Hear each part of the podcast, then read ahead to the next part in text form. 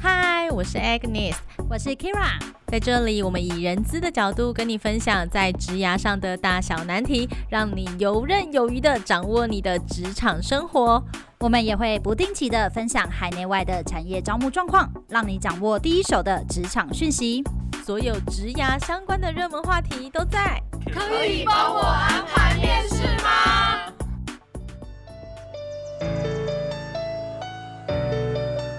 好，欢迎大家收听今天的《可以帮我安排面试吗》？我是主持人 Kira，我是主持人 Agnes。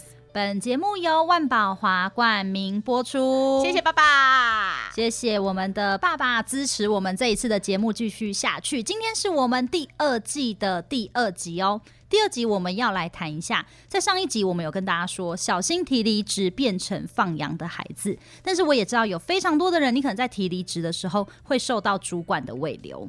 对，像我个人呢，就是。慰留过不少人，有成功过，也有失败过。但我跟你讲，我每一次未留都是真心的。就是如果今天我认为你真的不适合在这个环境，那有几个状况。第一个可能是我认为你可能你的志向不在这边。嗯，那就算我觉得你在这边做的很优秀，那可能这都不是你未来的职涯发展，我就会放心让你走。虽然我心很痛，对。但是另外一种可能就是，呃，在工作上面可能真的跟这个地方合不来，那你在工作上面也没有突出的表现，在这个时候。我也会诚实的告诉你，我就不会对你进行未留。你如果想要离职的话，我就会跟你说，那你就把交接给做好。但如果我是真心诚意的跟你说，你要不要再多思考一下？你知道我一直秉持着我是不留人的主管。但是我真的这辈子就是，哎、欸，我留人好像留过两次，一次成功，一次失败。成功的那个当然现在还一直在，那失败的那一个到现在还是跟我们维持一个非常好的关系。嗯、因为失败的那一个孩子，他跟我跑去念研究所。对，嗨，杰米，你有在听吗？我就在讲的就是你，没错。他离开了我们这边之后，他跑去念了师大人资所，他就跟我说，哎、欸，哥，我觉得我想要更增进我的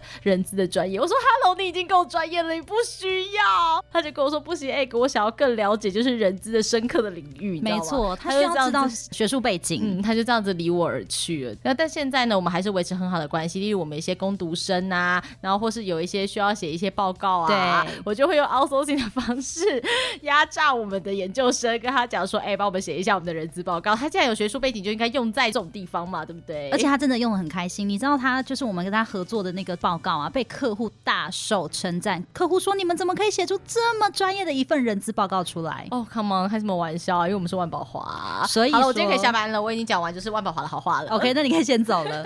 所以说，其实像他已经有非常明确的，他想要去求学的这样，我们可能就真的不会未留。基本上我都是祝福大家啦，就是你要离开，我觉得我非常的祝福你，因为你可以提离职，就表示你可能对这份工作没有兴趣，或者是你可能对这份工作已经到达了一个厌倦期。有一些人会告诉我说，他觉得在公司里面已经找不到他的理想、他的发展，或者是他的目目标，他想要学更多，但是可能公司的业务方向没有办法带给他这么多的时候，我觉得我是非常祝福大家的，尤其是一些新鲜人，可能你的工作经验不多，那这个时候我会非常祝福大家，就是说你可以去外面多闯闯，因为有时候主管告诉你的不一定是真的。例如主管会告诉你说，你还在这边才不到一年，或者才不到两年，你这样的话，人家会觉得哦，你真的不行，你这个履历后流动率实在太高了，感觉你就是一个不稳定性人格的人。所以第一个我们要讨论的是，当主管告诉你说履历要满一定的年资才好看，这件事情是对的还是错的呢？当然是错的啊。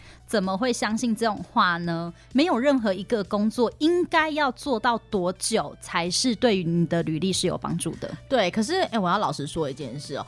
的确没有一个工作告诉你说什么，你一定要做两年啊，做三年，我才会觉得你这个人是稳定性的人格。通常的话，我们会看你的是工作内容，也就是说这个工作的核心价值，你有没有真的在这个工作上面学习到什么东西？那你在工作上面有没有发挥你的核心技能？这件事情固然才是最重要的，但是频繁换工作这件事情的确会影响我们对你稳定性的判断。对，所以刚刚这一题是不是履历要满两年、满三年？我觉得不一定。可是问题是，如果你今天有频繁换工作的状况，你就要特别注意这件事。人资的确会列入考量，因为一直换人对我们来说其实压力蛮大的。对啊，而且我们在看履历的时候，如果你的年龄已经到一定的程度了，可是你过去的每一份工作经验都非常短的时候，我们会去思考你的工作稳定性。所以呢，并没有一个一定的期限。可是问题是，你要知道你在每一份工作上面，你到底学到了多少，以及你在这份工作上面，你创造了多少的价值。这个我觉得是你要呈现出来的。那你觉得大概满多久？你会觉得这个人稳定性比较够？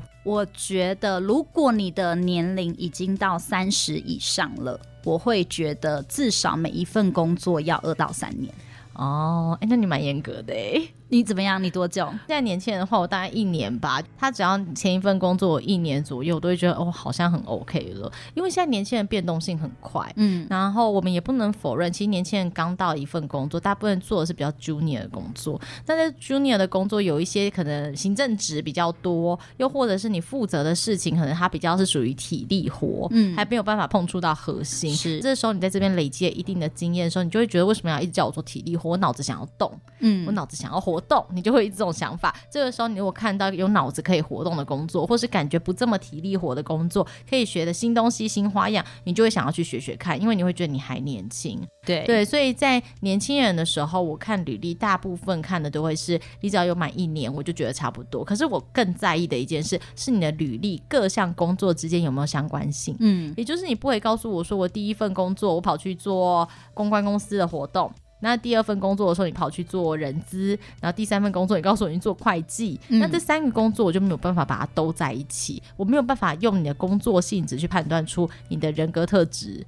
那我只会觉得你根本不知道自己要什么，这个才是所谓的履历要满一定年资的原因，就是你要让我们知道你这个人是具有稳定性，而且我知道我自己的职涯要的是什么，而且我会觉得说，千万不要被年资绑架的原因在于，如果今天你的主管未留你，告诉你说你。一定要做到一定的程度，你的履历才会好看的时候，我觉得非常值得思考的是，如果你的时间在做的更久，你有没有可能再学到更多的东西？嗯，对，所以其实我觉得不要被年资这件事情绑架。没有人说你一定要做两年、做三年，但是呢，你一定要知道你自己职涯到底要的是什么。但职涯一直有频繁换工作的状况，的确会让人家对你有一种不稳定性的感觉。你要如何突破这个不稳定性的感觉？也就是你每一个换工作都有一定的道理，并且你的职涯换的工作前后有相关性。在这样的状况之下，你就不要受限于年资。会绑架你的履历这样的迷思里面了，我觉得这个可能是比较重要的。对，以及你在你的工作履历上面，就在你的履历表上面，你应该要呈现的是你在工作上面有什么重大的成就。我觉得这件事情会来得更重要。那第二点呢，我们要讨论的就是说，当老板慰留你，告诉你说工作哪有完美的，你要适应啊。你今天不喜欢我们公司，是因为你觉得要加班。你去下一份公司的时候，他不加班，他薪水就低啦。那你就去下一份公司。的时候，他可能不加班，然后薪水又高。可是后来你才发现说，那一间公司他哦财务报表是造假的啊，他搞不好很快就倒啦。然后或是他其实做一些灰色地带的工作啊，嗯、所以老板就会告诉你说，没有一份工作是完美的。我现在这份工作已经是你最好的选择了。对，而且如果你觉得这个工作不完美，那你难道能够保证你的下一份工作是完美的吗？这件事情我觉得是很常听到的。应该说有一些主管都会说，你应该要去调整的是你的心态，而不是这个就业市场，这问题好难哦。我个人也觉得台湾就业市场蛮扭曲的，现在的状况的确对年轻人来说还蛮不利，因为台湾的就业市场其实一直以来非常的封闭。我们的大学毕业生毕业率也高，嗯，那大家一定都知道，大学毕业生毕业完之后，大部分的人都会选择想要做办公室行政职的工作。嗯，那我们技职人员相对的比较少一点，也没有人想要去做蓝领工作。嗯，在这样的状况之下，导致大量的毕业生涌入了市场，那我们就是一个供过于求的状况。于是呢，我们的就业市场自然就会把薪资往下调，因为我数不尽、用不完的白白的新鲜鲜的干嘛，在等着给我使用。所以台湾就业市场的扭曲，导致年轻人他没有办法在职涯上面去好好的努力，导致有一些惯老板们就可以告诉你说，你要知道，你去外面的话，你可能找不到比我现在更好的工作了。所以，请你要改变你的心态，不要去改变这个就业市场。这问题其实蛮有深度的诶，但我会觉得，呃，你应该要去思考的是，你离职的原因是什么？就是你千万不要被恐吓，或者是被吓到了，会觉得。对，是不是这个就业市场太不利于我们了？所以呢，我今天我就要忍受，对，我要忍受轻易离职，对，我要忍受老板这样对我。我要跟各位讲的事情是，工作它的确是没有完美的，可是工作不应该让自己受委屈。我记得以前有一个很著名的话嘛，你要离职，要么就是你的心委屈了，要么就是你的钱委屈了。屈了，既然我们人生这辈子都会注定要委屈了，那你就要心里想，就是我想要心不委屈呢，还是我想要我的钱不委屈？如果两个都委屈了，就请你果断的离职。今天呢，你觉得这间公司它让我心很委屈，可是它在金钱上面没有让我委屈，那就看你两害相权取其轻也嘛。你觉得哪一个对你来说比较重要？我其实很鼓励大家，所有的年轻人，我们应该要去反转这样的就业市场，这才是一个合理的。像我们公司，我们万宝华爸爸呢，正职同仁，年薪都是十四个月是保证，嗯，再来呢就是底薪一定也高过外面的市场的基本平均薪资，对对，就是蛮不错的。在这个状况之下呢，万宝华爸爸没有让我们的钱委屈了。那我们的心呢，就也不委屈了。对，就是不要被威胁，也不要被勒索，自己要去好好想想。我觉得没有一份工作是完美的，可是就像我们上一集所提到的，你要踏出去，你才知道什么东西是你真正想要的。然后，如果你今天觉得说我想离职了，因为我觉得公司钱给的不到位，然后你去外面了之后绕了一圈，外面给的钱更不到位。哎，我要老实说，这个时候你就不要检讨老板，你要检讨一下你自己。对啊，为什么今天你？遇到的人总是给的钱都不到位呢？我想这才是最重要的一件事情。这时候我们就要回到讨论你的核心能力是什么？为什么别人都会给你不到位的薪水？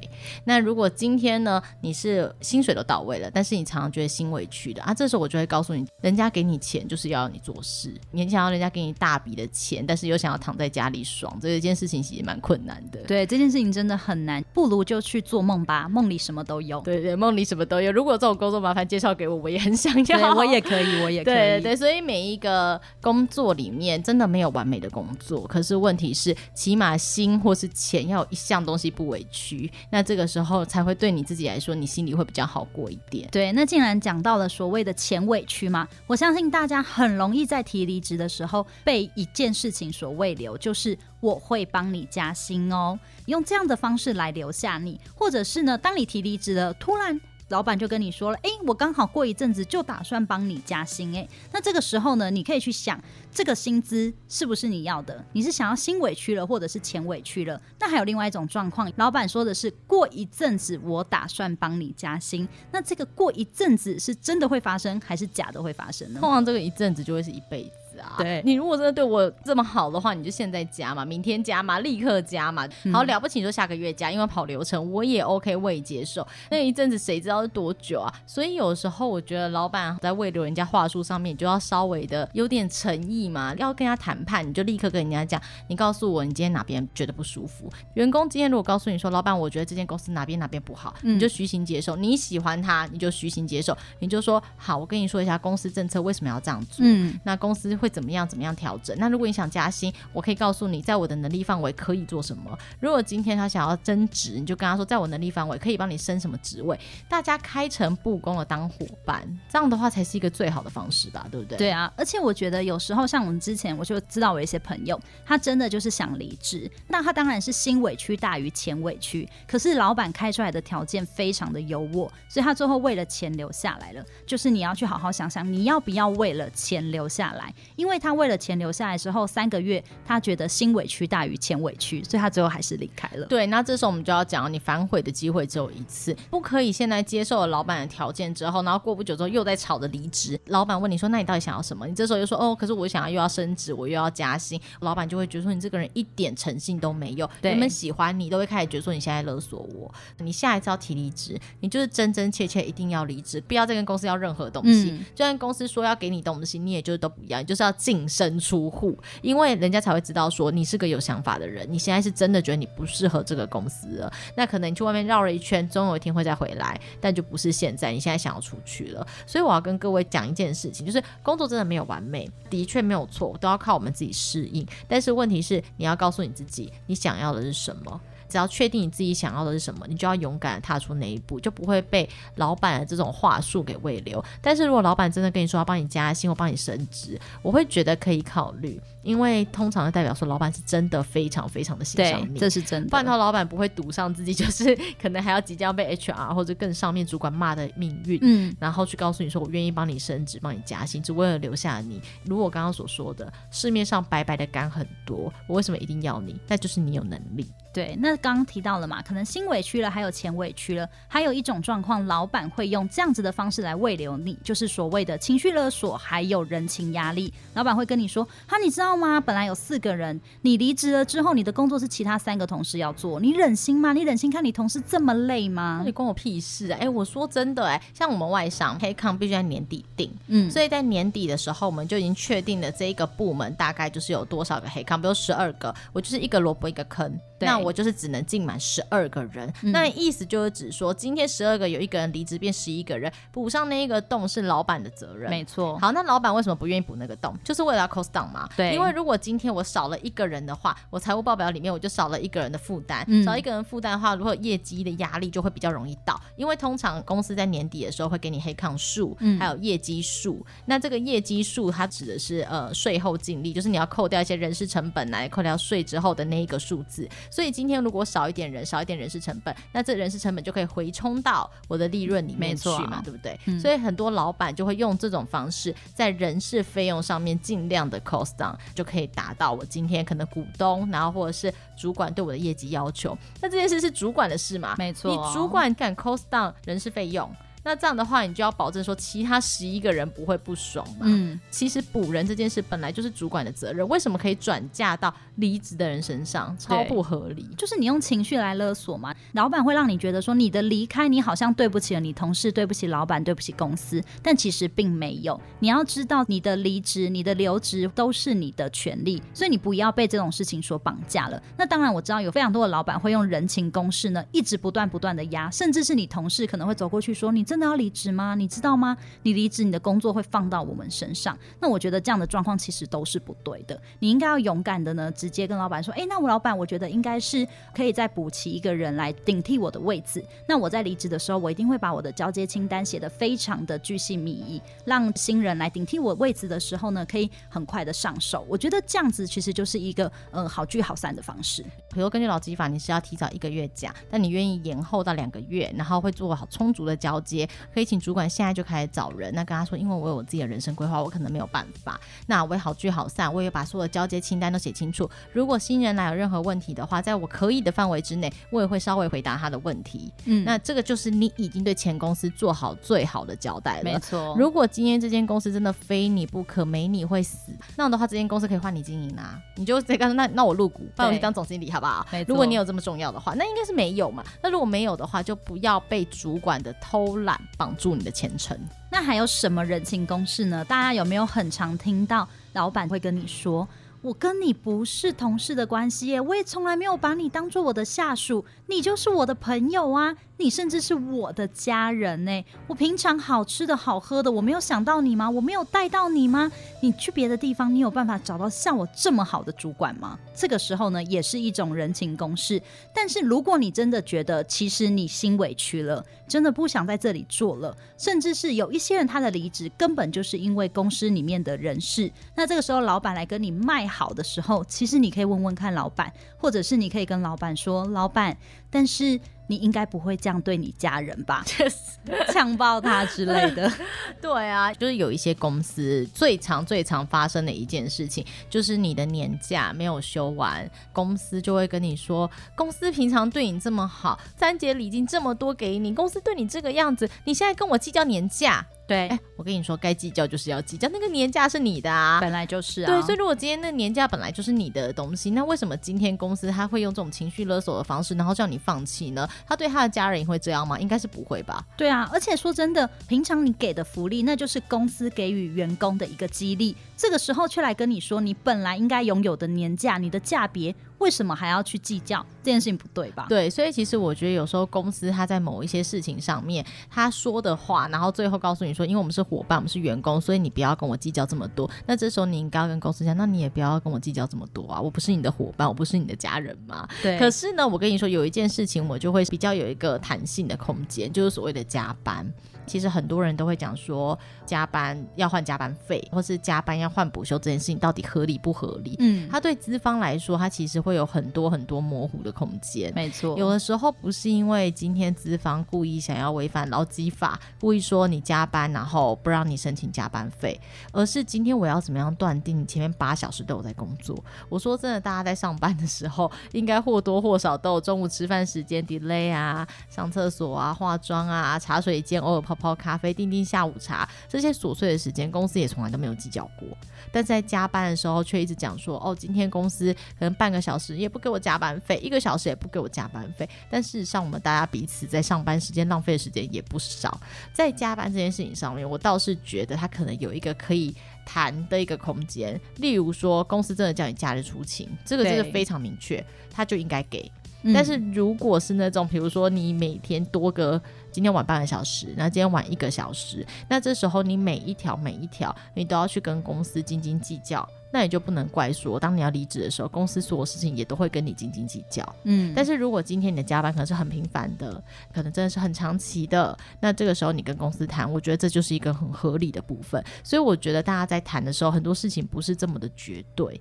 你如果跟公司要直接讲说，你对你家人会这个样子吗？哎、欸，你这代表你要撕破脸的，你要确定你要撕破脸再讲这种话哦，但这不是好笑的话哦。对，之前我也曾经遇过一些求职者的案例，他真的就是跟老板撕破脸，他。去跟老板一条一条斤斤计较的去计算了，但是呢，他没有想到之后他到下一间公司的时候，他本来录取了，他本来拿到 offer 了，但是最后他还是被 reject 了。为什么？因为其实这个圈子很小，这里我们之前应该也跟大家讨论过。其实我们还是希望大家在离职的时候，你可以好聚好散。今天我们虽然跟大家谈了很多老板未留你的理由，那你到底应该要怎么样去做一个应对进退，以及这个未留到底合不合理？但是呢，我们也希望让大家知道。我们都应该要留一点点的后路给自己，跟老板好好讲清楚，跟老板好好谈。虽然说呢，我们不愿意接受未留，但是我觉得也应该要把最后的这个工作做好。那如果今天呢，你愿意接受未留的话，要记得你反悔的次数就只有这么一次，你不可以一个月之后又跟人家提离职，因为你想要升迁；